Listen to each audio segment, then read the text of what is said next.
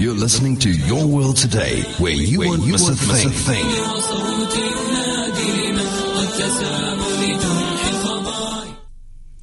You are listening to Your World Today. My name is Anisa Isak. Now, um, we're talking about iftar and cho- finding healthier choices and uh, establishing healthier practices. Now, the next step is to include more healthy food options on the menu, and many Muslim food gatherings rely on heavily um, on refined carbohydrates, and plates are piled with white rice, pasta, bread, which are the most economical food choices. But feeding large number of people on a budget requires the inclusions of these filler foods that can make hungry diners feel satiated. And although these foods are economical and filling, they often are devoid of nutritional value and can lead to diseases like type 2 diabetes, heart disease, and the onset of high blood pressure earlier in life. And we owe it to our children, who are also now showing symptoms of these diseases at higher rates, to eat healthier.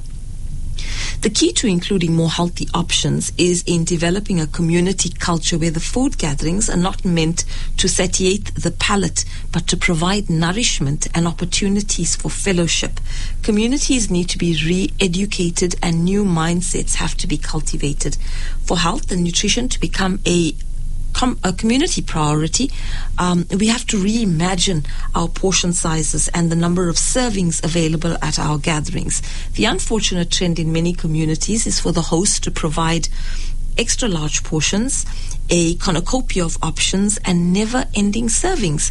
And people tend to eat beyond their needs, including the children of the community.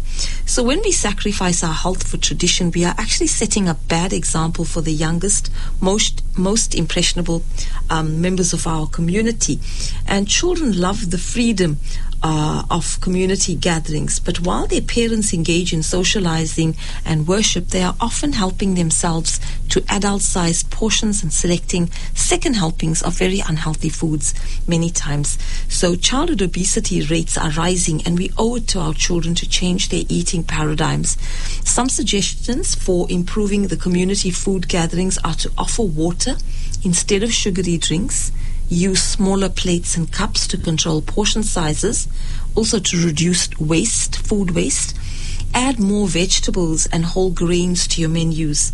Limit your fat, your sugar, and salt content of your dishes.